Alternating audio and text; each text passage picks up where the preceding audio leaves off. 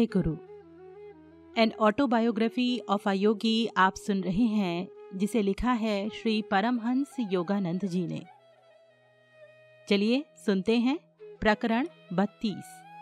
मृतक राम को पुनः जीवन दान। अब लाजारस नाम का एक व्यक्ति बीमार था। जब ईसा मसीह ने ये सुना तो उन्होंने कहा, ये बीमारी मृत्यु की नहीं है, परंतु परमेश्वर की महिमा के लिए है, जिससे परमेश्वर के पुत्र की महिमा हो सके। एक सुहानी सुबह श्री युक्तेश्वर जी श्री रामपुर के अपने आश्रम की बालकनी में बैठकर ईसाई धर्म ग्रंथ पर भाष्य कर रहे थे। गुरुदेव के कुछ अन्य शिष्यों के अतिरिक्त मैं भी रांची के अपने छात्रों के एक दल के साथ वहाँ उपस्थित था। यहाँ पर ईसा मसीह अपने आप को परमेश्वर का पुत्र कह रहे थे। यद्यपि वे वास्तव में ईश्वर के साथ एकात्म थे, तथापि यहाँ इस बात के उल्लेख का वैयक्तिकता से परे एक गहन अर्थ निहित है। मेरे गुरुदेव समझा रहे थे। परमेश्वर के पुत्र का अर्थ है मनुष्य में निहित क्राइस्ट या ईश्वरीय चैतन्य। कोई भी मर्त मानव ईश्वर की महिमा को गौरवान्वित नहीं कर सकता। मनुष्य अपने सृष्टा का गौरव एक ही तरीके से बढ़ा सकता है और वो है उसे पाने का प्रयास करके।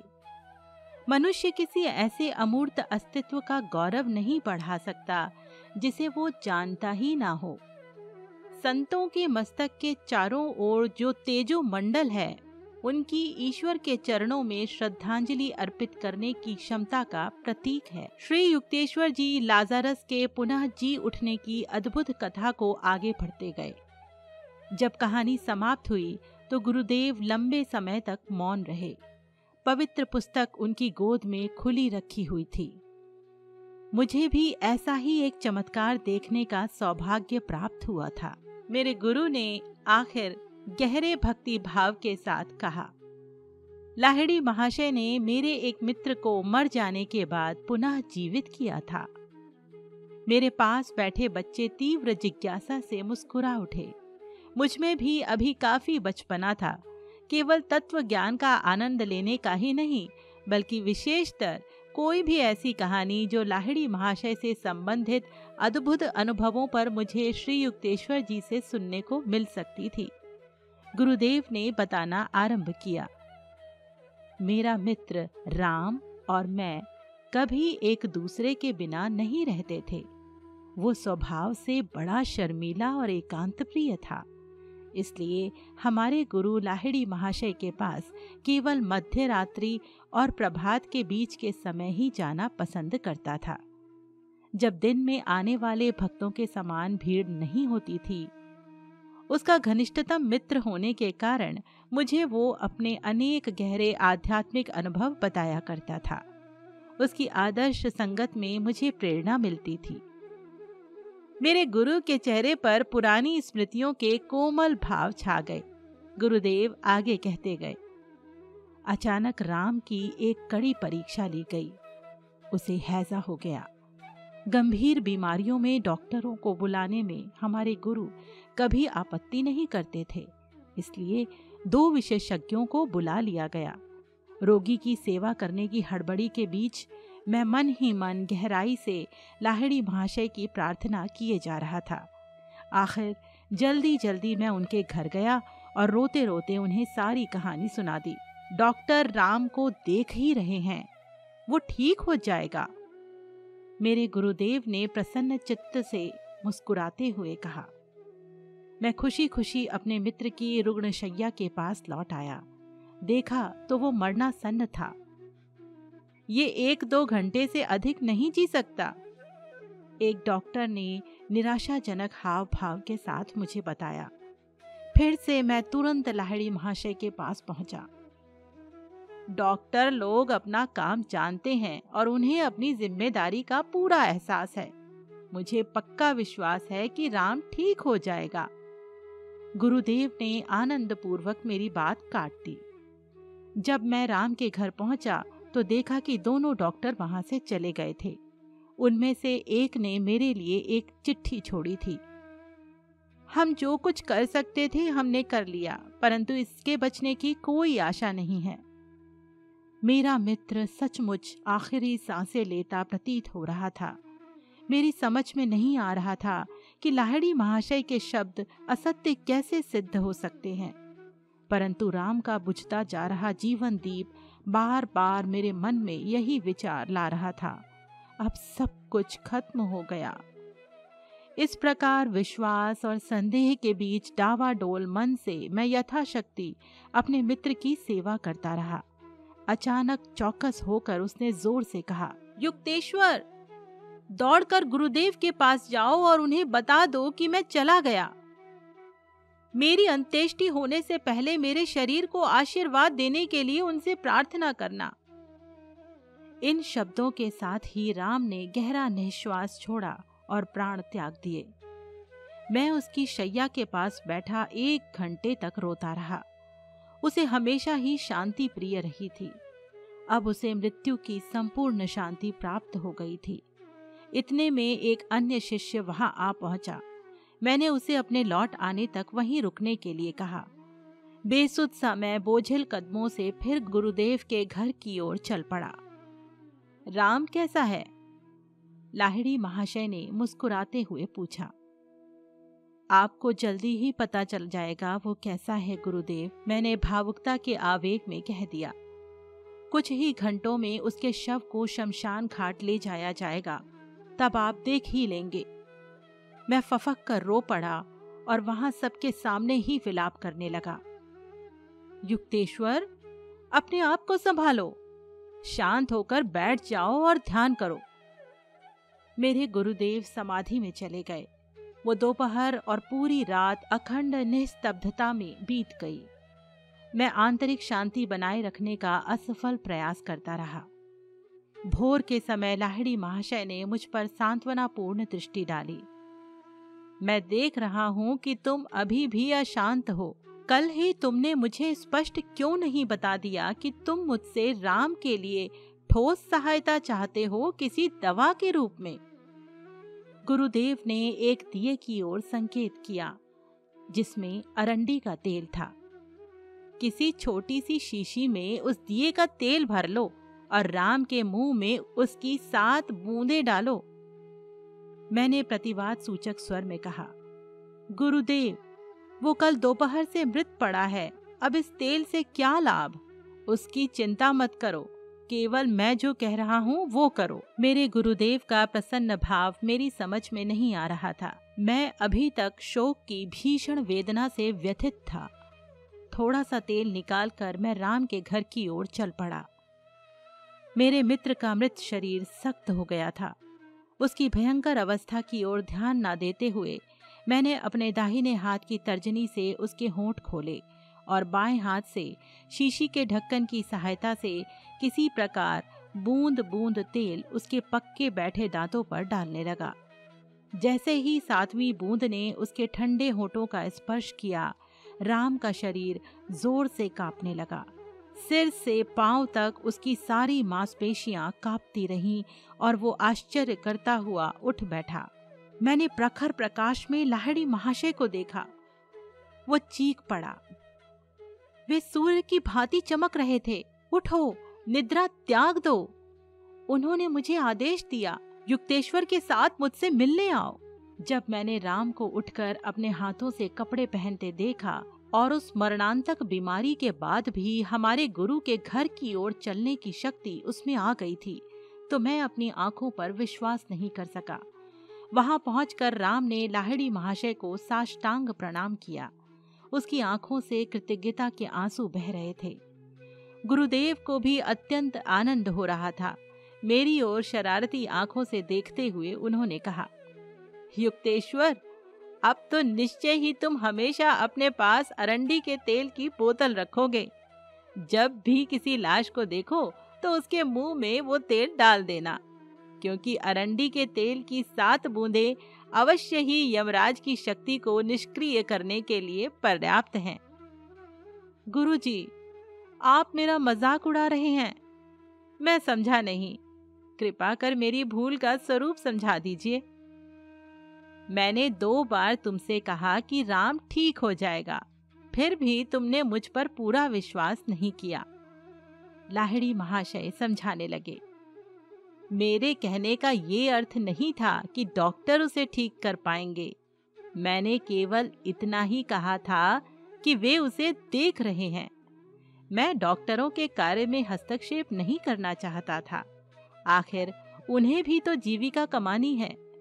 इसके बाद आनंद से भरे स्वर में मेरे गुरु ने कहा, सदा याद रखो कि सर्वशक्तिमान परमात्मा किसी को भी ठीक कर सकते हैं। डॉक्टर हो या ना हो, मुझे अपनी भूल समझ आ गई है। मैंने पश्चाताप के साथ स्वीकार किया। अब मेरी समझ में आ गया कि आपका एक साधारण सा शब्द भी पूरे ब्रह्मांड के लिए बाध्यकारी है। श्री युक्तेश्वर जी की ये रोमांचक कहानी जैसे ही पूरी हुई, रांची के एक बच्चे ने उनसे प्रश्न पूछा, जो बच्चे के मुख से स्वाभाविक ही था। उसने पूछा, महाराज, आपके गुरुदेव ने अरंडी का तेल ही क्यों भेजा? तेल देने का कोई विशेष अर्थ नहीं था बेटा। मैंने कोई प्रत्यक्ष वस्तु चाही थी, इसलिए लाहड़ी महाशय ने पास में पड़ा तेल ही दे दिया। जो मुझमें अधिक विश्वास जगाने के लिए एक वस्तुगत प्रतीक मात्र था। गुरुदेव ने राम को इसलिए मर जाने दिया क्योंकि मैंने आंशिक संदेह किया था, परंतु वे जानते थे कि जब उन्होंने कह दिया था तो राम ठीक होकर ही रहेगा। चाहे उन्हें उसे मृत्यु के बाद ही क्यों ना ठीक करना पड़े, जो साधारणतया अंतिम बीमारी होती है।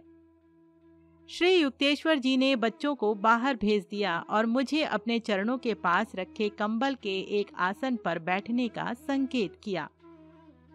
असाधारण गंभीरता के साथ उन्होंने कहा, योगानंद, तुम जन्म से ही लाहड़ी महाशय के शिष्यों से घिरे रहे हो। महान गुरु ने अपना महिमामय जीवन कुछ हद तक एकांत में ही जिया और अपनी शिक्षाओं पर आधारित कोई संस्था या संगठन बनाने की अनुमति अपने अनुयायियों को देने से वे निरंतर इनकार करते रहे।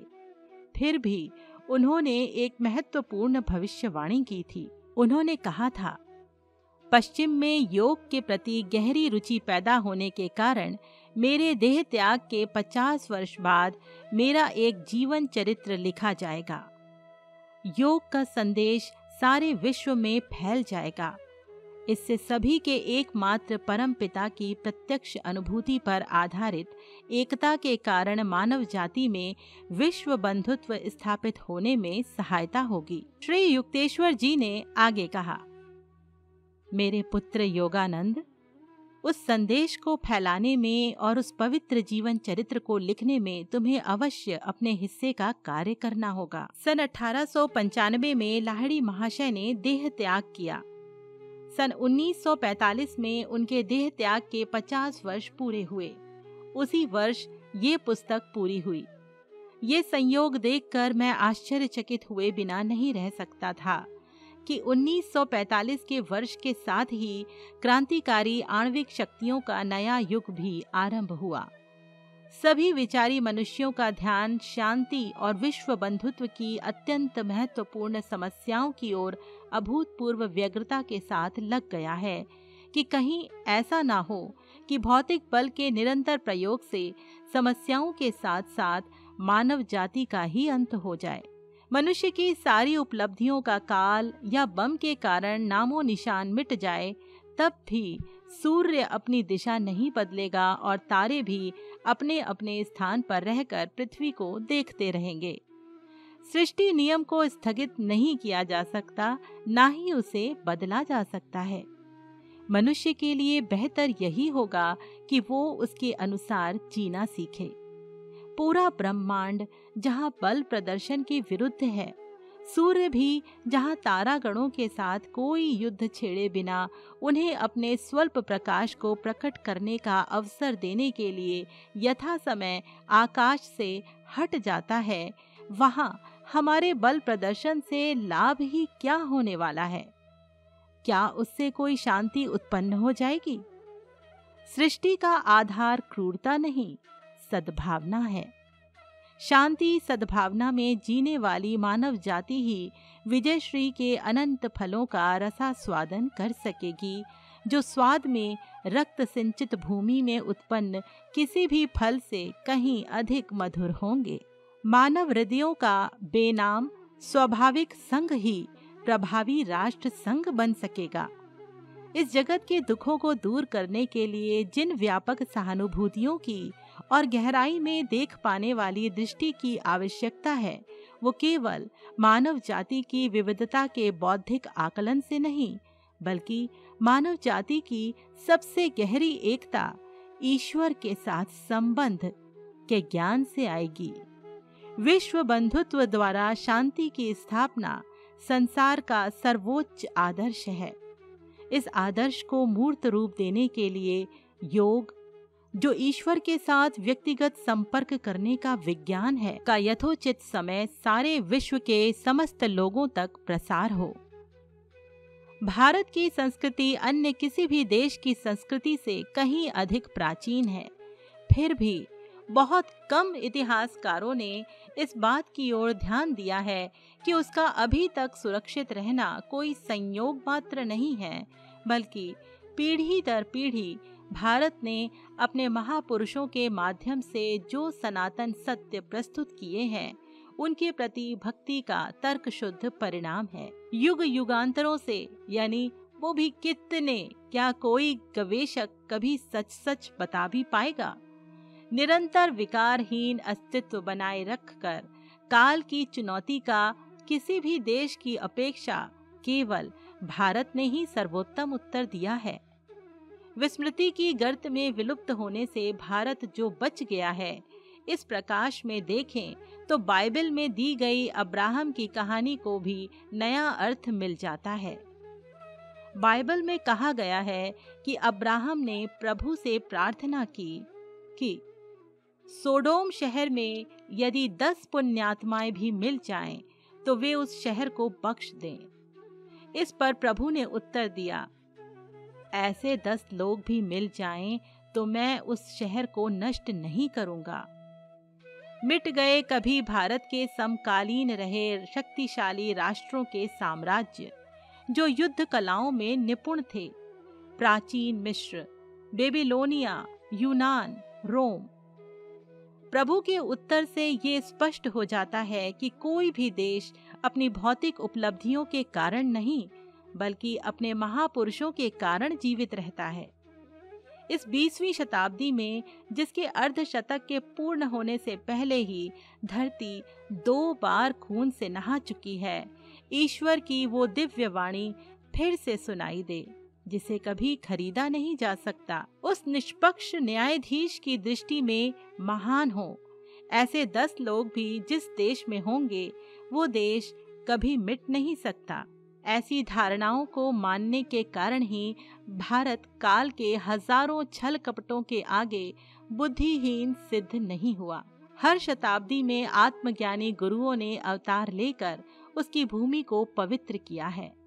लाहिड़ी महाशय और श्री युक्तेश्वर जी जैसे क्राइस्ट सदृश अर्वाचीन योगी आज भी ये उद्घोष कर रहे हैं कि मनुष्य के सुख स्वास्थ्य और राष्ट्र के दीर्घ जीवन के लिए योग का ज्ञान, जो ईश प्राप्ति का विज्ञान है, अत्यावश्यक है।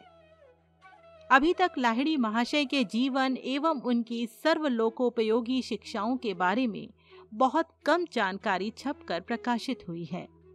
तीन दशकों से मैं भारत, अमेरिका और यूरोप में मोक्षदायक योग के संदेश में गहरी और सच्ची रुचि देख रहा हूँ। अतः लाहिड़ी महाशय के लिखित जीवन वृत्तांत की, जैसे कि उन्होंने भविष्यवाणी भी की थी, पाश्चात्य जगत में तीव्र आवश्यकता है, जहाँ महान योगियों के जीवन के बारे में लोगों को अत्यंत कम जानकारी है। लाहिड़ी महाशय का जन्म 30 सितंबर 1828 ईस्वी को एक धर्मनिष्ठ प्राचीन ब्राह्मण कुल में बंगाल के नदिया ज़िले में स्थित घुरणी ग्राम में हुआ था। वे आदरणीय श्री गौर मोहन लाहिड़ी की दूसरी पत्नी श्रीमती मुक्त काशी की संतानों में एकमात्र पुत्र थे। उनकी पहली पत्नी का तीन पुत्रों को जन्म देने के पश्चात एक तीर्थ यात्रा के दौरान देहांत हो गया था। उनके बचपन में ही उनकी माता का भी देहांत हो गया। उनकी माता के बारे में बहुत कम जानकारी उपलब्ध है। सिवाय इस महत्वपूर्ण तथ्य के कि वे शास्त्रों में जिन्हें महायोगीश्वर कहा गया है, उन भगवान शिव की अनन्य भक्त थीं। लाहिड़ी महाशय का पूरा नाम श्यामाचरण लाहिड़ी था। उनका बचपन घुरणी में उनके पैतृक निवास में ही बीता। तीन चार वर्ष की आयु में ही वो प्रायः बालू में केवल सिर बाहर और अन्य सारा शरीर बालू के अंदर रखते हुए एक विशिष्ट योगासन में बैठे दिखाई देते थे। 1833 ईस्वी में गाँव के निकट से बहती जलंगी नदी ने अपना मार्ग बदल दिया और वो गंगा में विलीन हो गई। उसके मार्ग परिवर्तन के कारण लाहड़ी परिवार की सारी ज़मीन, जायदाद नष्ट हो गई। घर के साथ लाहिड़ी परिवार द्वारा प्रतिष्ठित शिव मंदिर भी नदी के गर्भ में समा गया। एक भक्त ने उफनते जल में से शिव की प्रस्तर प्रतिमा को बचाया और उसे एक नए मंदिर में रख दिया, जो अब घुरणी शिव मंदिर के नाम से विख्यात है। श्री गौर मोहन लाहिड़ी घुरणी को छोड़कर सब परिवार काशी में जा बसे। वहाँ उन्होंने शीघ्र ही एक शिव मंदिर की स्थापना की। वैदिक धर्म के अनुसार रोज पूजा पाठ, दान धर्म, शास्त्राध्ययन आदि उनके घर में होता था। वे न्याय परायण तथा उदार दृष्टिकोण वाले व्यक्ति थे। आधुनिक विचारधारा की उपयोगिता की वे अवहेलना नहीं करते थे। बालक लाहिड़ी ने काशी की पाठशालाओं में हिंदी और उर्दू की पढ़ाई की। उन्होंने जय नारायण घोषाल के विद्यालय में संस्कृत बंगाली, फ्रेंच तथा अंग्रेज़ी की शिक्षा प्राप्त की। वेदों का वे गहरा अध्ययन करते थे और विद्वान ब्राह्मणों की शास्त्र चर्चाओं को मन लगाकर सुनते थे। इन विद्वानों में एक महाराष्ट्रीय पंडित श्री नाग भट्ट भी थे। श्यामाचरण दयालु, विनम्र और साहसी बच्चा था, जो अपने सभी साथियों में अत्यंत लोकप्रिय था। उसका शरीर सुडौल स्वस्थ तथा बलिष्ठ था। तैराकी तथा शारीरिक पटुता के अनेक कार्यों में वो निष्णात था। सन 1846 में देवनारायण सान्याल की सुपुत्री काशी मड़ी के साथ श्यामाचरण लाहिड़ी का विवाह हुआ। काशी मणि देवी एक आदर्श भारतीय गृहिणी थीं, जो अपने गृह कर्तव्यों का और अतिथि सेवा तथा दरिद्र नारायण सेवा के अपने गृहस्थ धर्म का प्रसन्नता पूर्वक पालन करती थीं।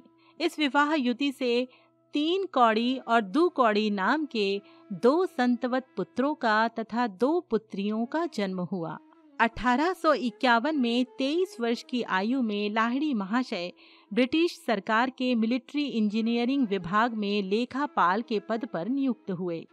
अपने सेवा काल में अनेक बार उनकी पदोन्नति हुई। इस प्रकार न केवल ईश्वर की आँखों में ही वे सिद्ध पुरुष थे, बल्कि इस छोटे से मानवीय नाटक में भी, जिसमें वे एक साधारण ऑफ़िस कर्मचारी की भूमिका अदा कर रहे थे, उन्होंने सफलता प्राप्त की थी। मिलिट्री इंजीनियरिंग विभाग ने भिन्न भिन्न समय पर गाजीपुर, मिर्ज़ापुर, नैनीताल, दानापुर तथा वाराणसी में उनका स्थानांतरण किया। पिता की मृत्यु के बाद युवा लाहिड़ी महाशय ने पूरे परिवार का सारा दायित्व अपने ऊपर ले लिया। परिवार के लिए उन्होंने काशी में भीड़ भाड़ से दूर गरुणेश्वर मोहल्ले में एक घर खरीद लिया। लाहिड़ी महाशय के जीवन के तैतीसवें वर्ष में उस उद्देश्य की पूर्ति हुई, जिसके लिए उन्होंने इस धरा पर पुनः जन्म लिया था। हिमालय में रानी खेत के पास उनकी मुलाकात अपने महान गुरु बाबा जी से हुई और उन्हें क्रिया योग की दीक्षा मिली। वो पवित्र घटना केवल लाहड़ी महाशय के साथ ही नहीं घटी, बल्कि पूरी मानव जाति के लिए वो अत्यंत पवित्र क्षण था। योग की लुप्त हुई या दीर्घ काल तक अज्ञात रही सर्वोच्च विद्या पुनः प्रकाश में लाई गई। पौराणिक कथा में जिस प्रकार गंगा ने स्वर्ग से पृथ्वी पर उतरकर अपने तुषातुर भक्त भगीरथ को अपने दिव्य जल से संतुष्ट किया, उसी प्रकार 1861 में क्रिया योग रूपी दिव्य सरिता हिमालय की गुह्य गुफाओं से मनुष्यों की कोलाहल भरी बस्तियों की ओर बह चली। प्रकरण बत्तीस यहीं पर संपन्न होता है। सुनते रहिए मेरे यानी संगीता के साथ योगी कथामृत, जिसे लिखा है श्री परमहंस योगानंद जी ने। जय गुरु।